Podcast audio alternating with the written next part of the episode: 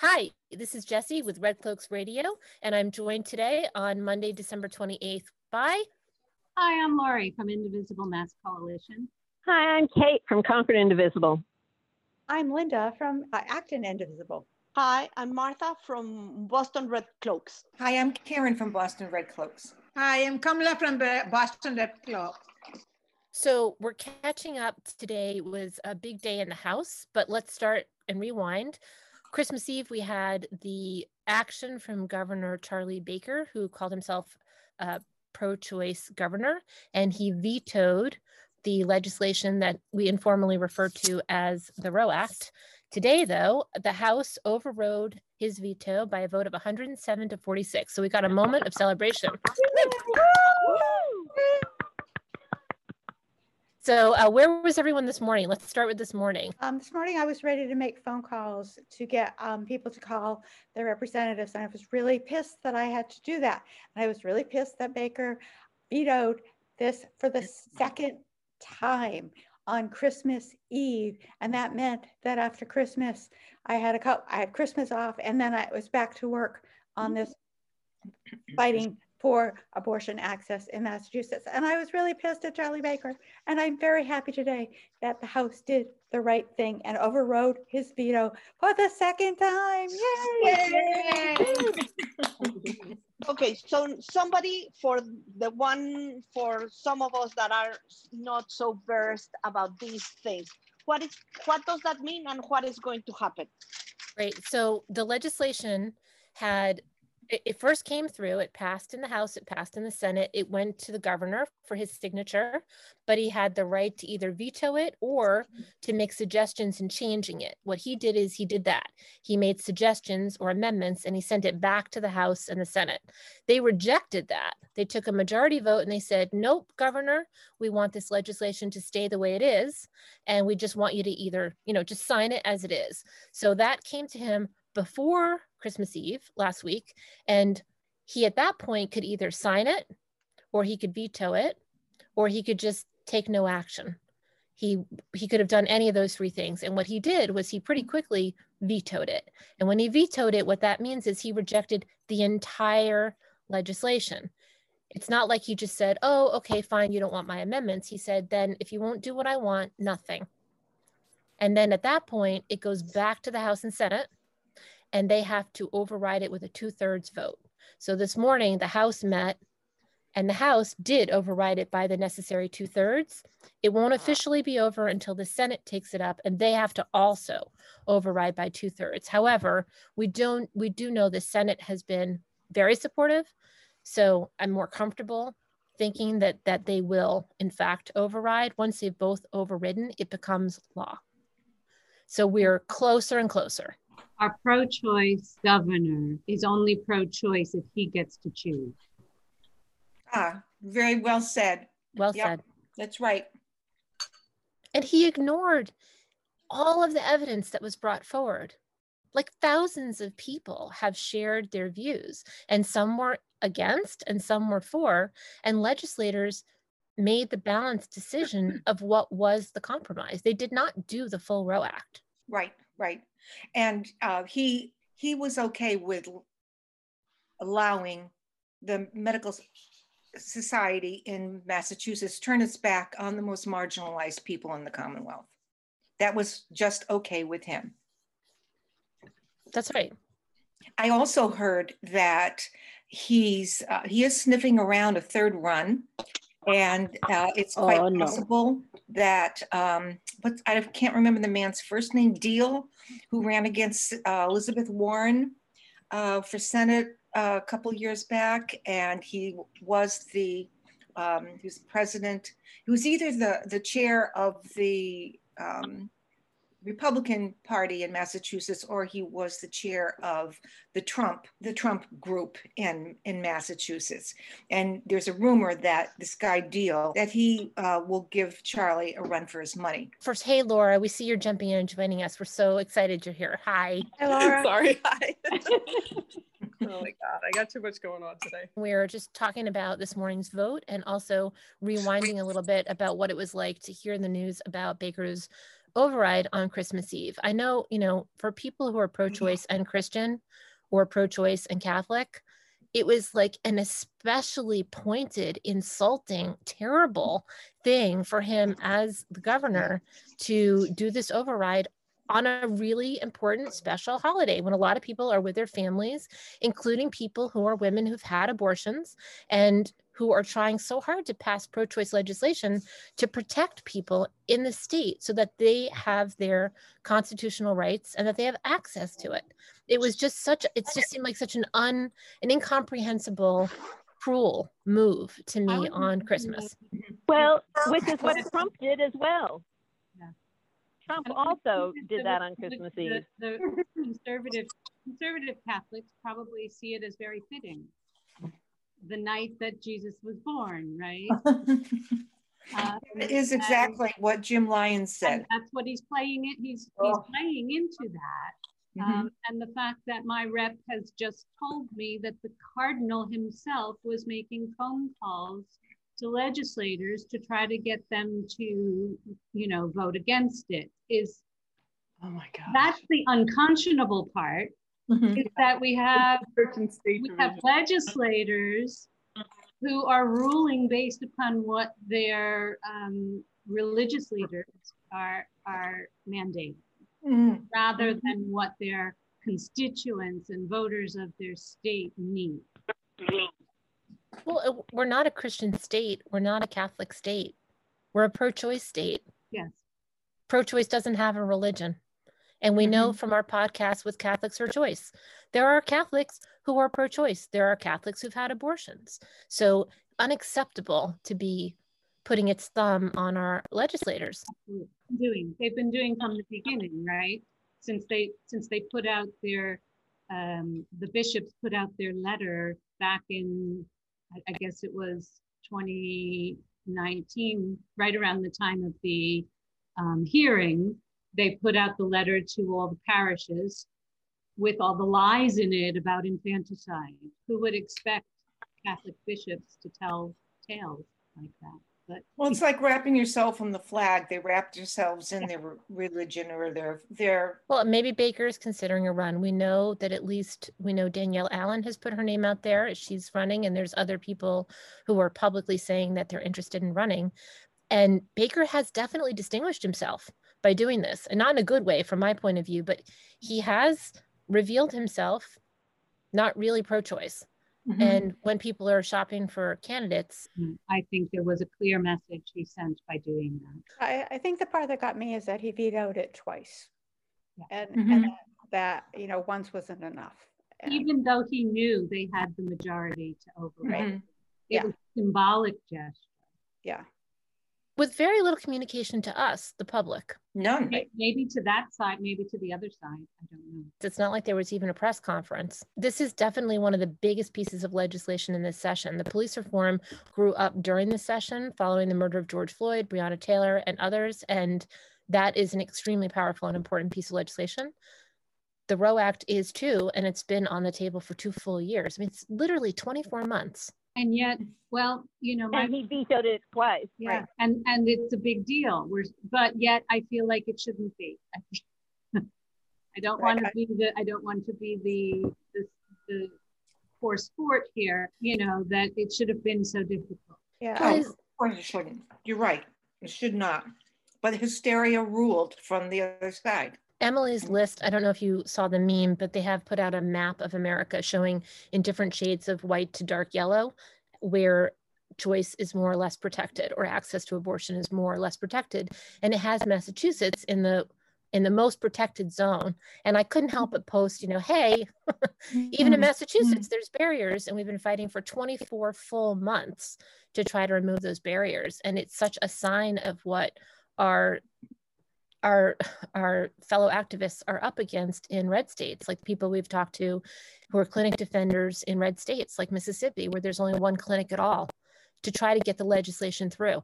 I find it fascinating and i thank every legislator who has voted yes each time it's come in front of them.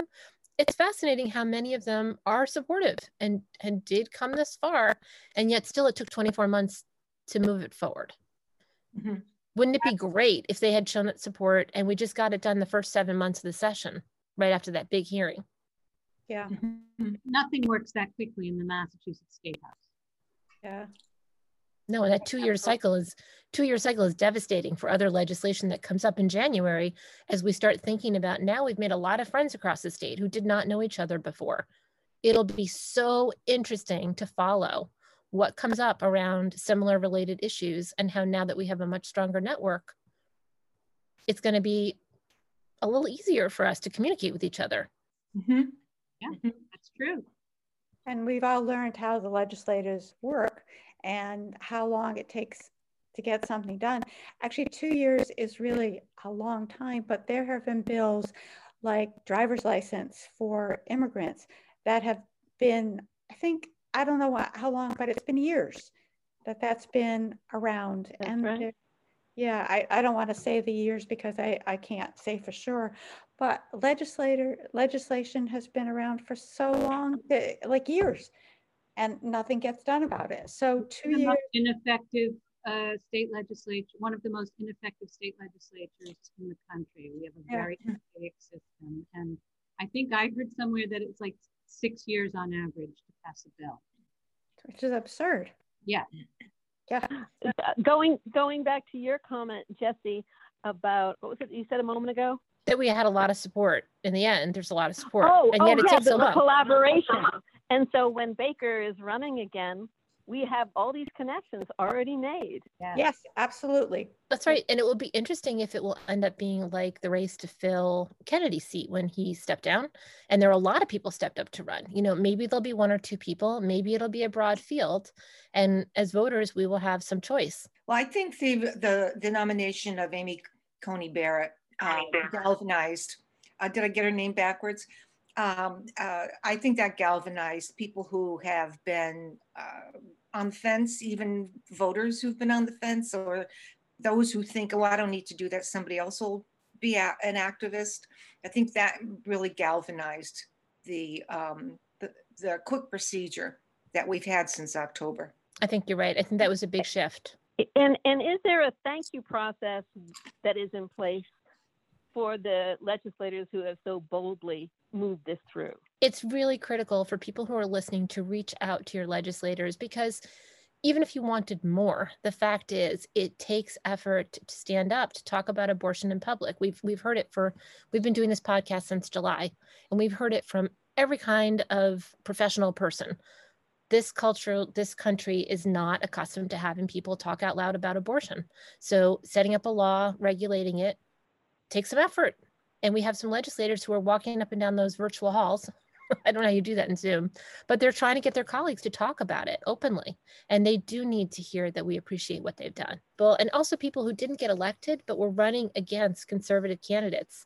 And they made this part of their platform to let people know transparently, hey, this is being discussed. Your rights are on, you know, your rights are up for discussion. And I got to say, the media coverage very complicated in Massachusetts it's very difficult. And the, the, the uh, media, for the most part, has just run with the headlines. And if you knew nothing at all about the effort and you just heard that headlines, 16 and 17 year olds don't need parental consent anymore.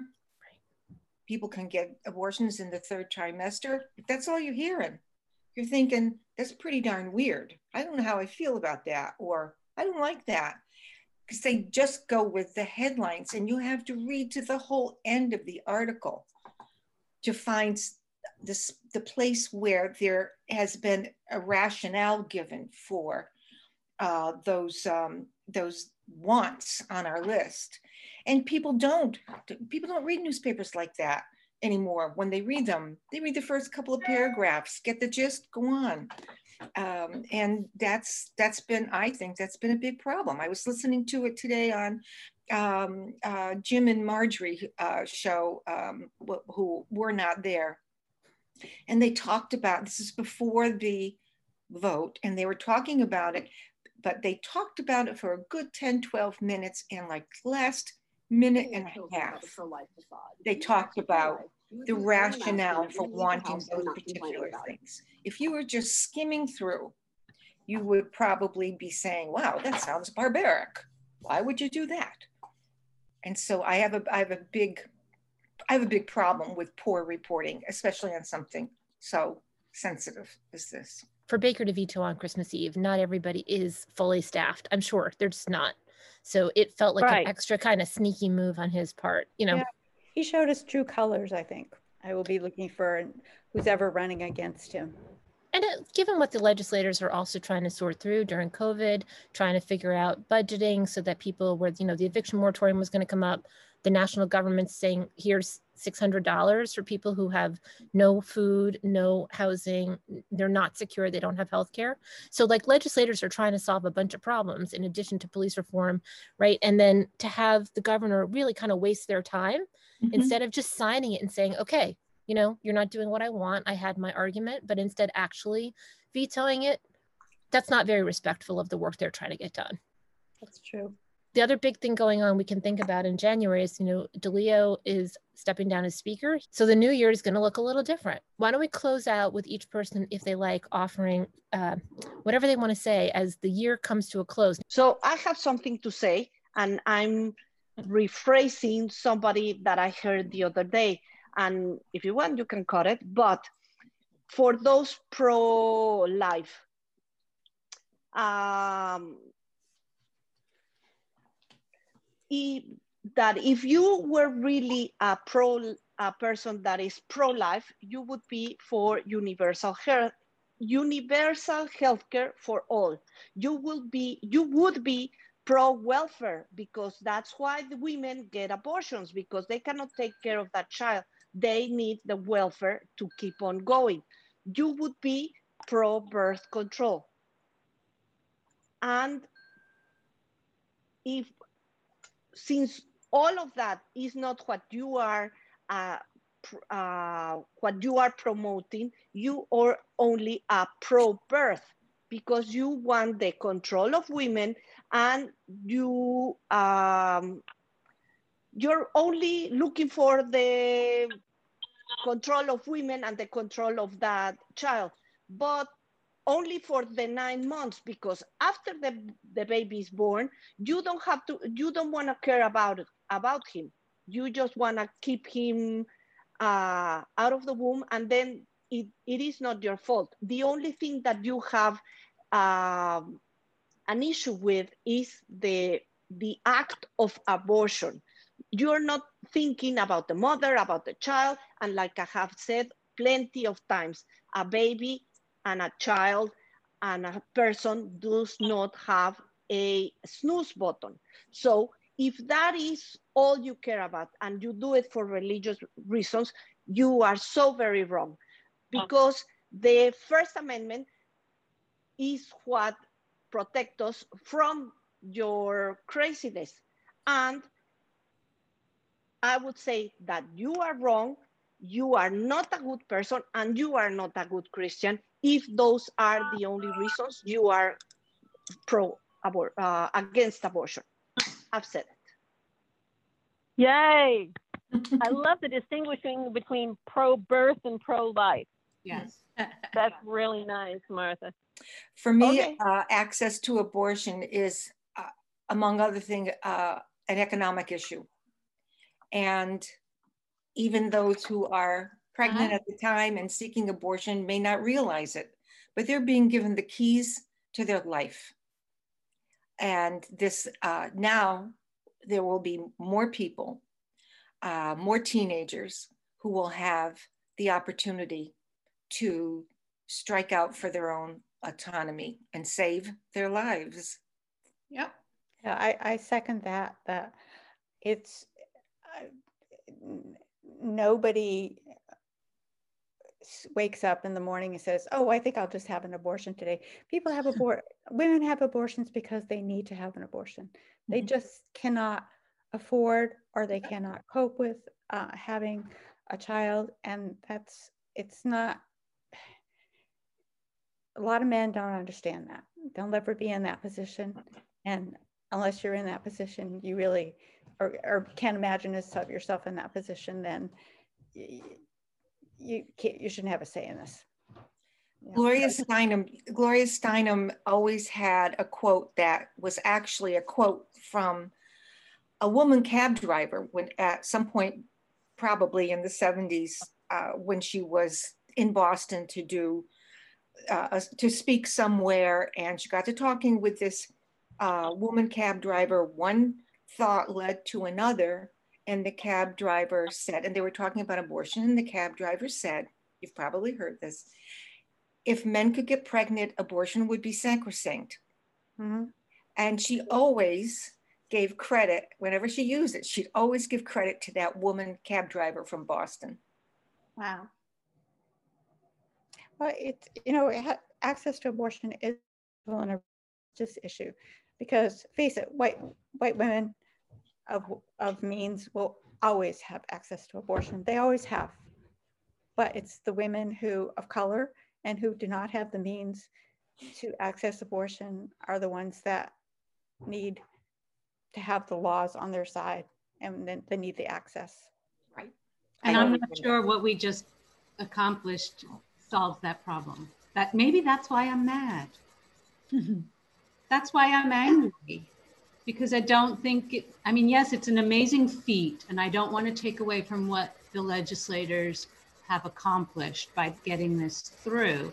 But I feel as though it's just not doing what we set out to do, right? Yeah. It, it's it's it's Roe Act again, you know, light for the white women, right? It's not really solving those, uh, you know, who who are financially deprived. It's not solving the problem for um, uh, women of color or young people who are in the most vulnerable situations. It's it's not doing what it set out to do. Not yet. I don't think they'll do it I... ever again. I think I'm sorry. I don't think they'll ever have the stomach to do it again, to do it uh, over. I wish they would. This codifies the right to abortion in Massachusetts as state law. Does that mean that we can't change the law in some ways? For example, changing it so that that that people under 16 can have access to abortion without having parental consent or going through the judicial bypass. I thought that we could bring that up in a few years when the dust settles.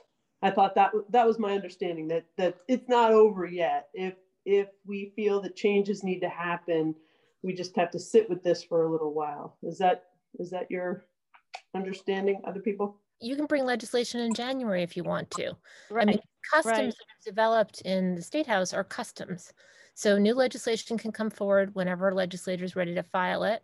If you just take the case, and Becca Rausch, Senator Becca Rausch has brought this forward a couple times, if you take the case of a of a minor who is literally the victim of incest by the parent who has the authority to say no they can't have an abortion that one little instance all by itself just bringing that forward in new legislation saying what do we do about that person mm-hmm. Mm-hmm. you know that i think we've all felt very much driven by uh, compassion for that is forced birth that is that is unspeakably horrible.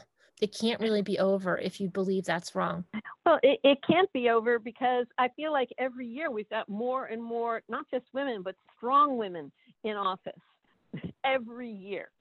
And yeah. so i think that this is going to keep on coming up and i want and i want to go back after the era i think that if we go after that and if we get that passed, that has a whole different foundation under everything we're asking about. The reality is, we're seeing legislators came forward by more than a two thirds majority to make the changes here. They probably didn't know. Right. They're all sitting in their own rooms, not sure what the other legislators will do. And when they see, wow, everybody came out forward, maybe the time is ripe to bring forward whatever the next steps will be. If it's a pro choice, it has a science and biology in that. So people have to look into those things too, right? And not one person. What uh, and Baker has two daughters too, so he has to think all those things. He cannot just say no, yes, no, no. You have to think. Oh, I have two daughters, And a lot of people are, because uh, there was an example on TV. There was a driver, she was a uh, African American. She used to drive the truck, uh, garbage truck, and they said they cannot take a break, but she was pregnant, she need to pee. She used the bottle to pee. And the guy who said, I'm a trainer, but he was a manager, he looked into it and he felt so bad. I said, no, this is not right. We have to have some option for women, especially when they're pregnant. So those are the things we have to look into it. That's right. There are there are biological differences for people yeah. between people among people, and the new law will include science and medicine in yeah. the definitions, which for people who don't know, our literal definitions are not based on science and medicine right now. When this is actually passed, it will be lovely to see science and medicine included in our laws where they belong. It has certainly been extra, extra, extra, extra, extra innings, and we seem to be in the ninth inning now. Maybe this is the 2004 World okay. Series again. Happy holidays and thank you. Happy, Happy New, New Year. Year. Great to work with you. Thank you, everybody. Happy New Year.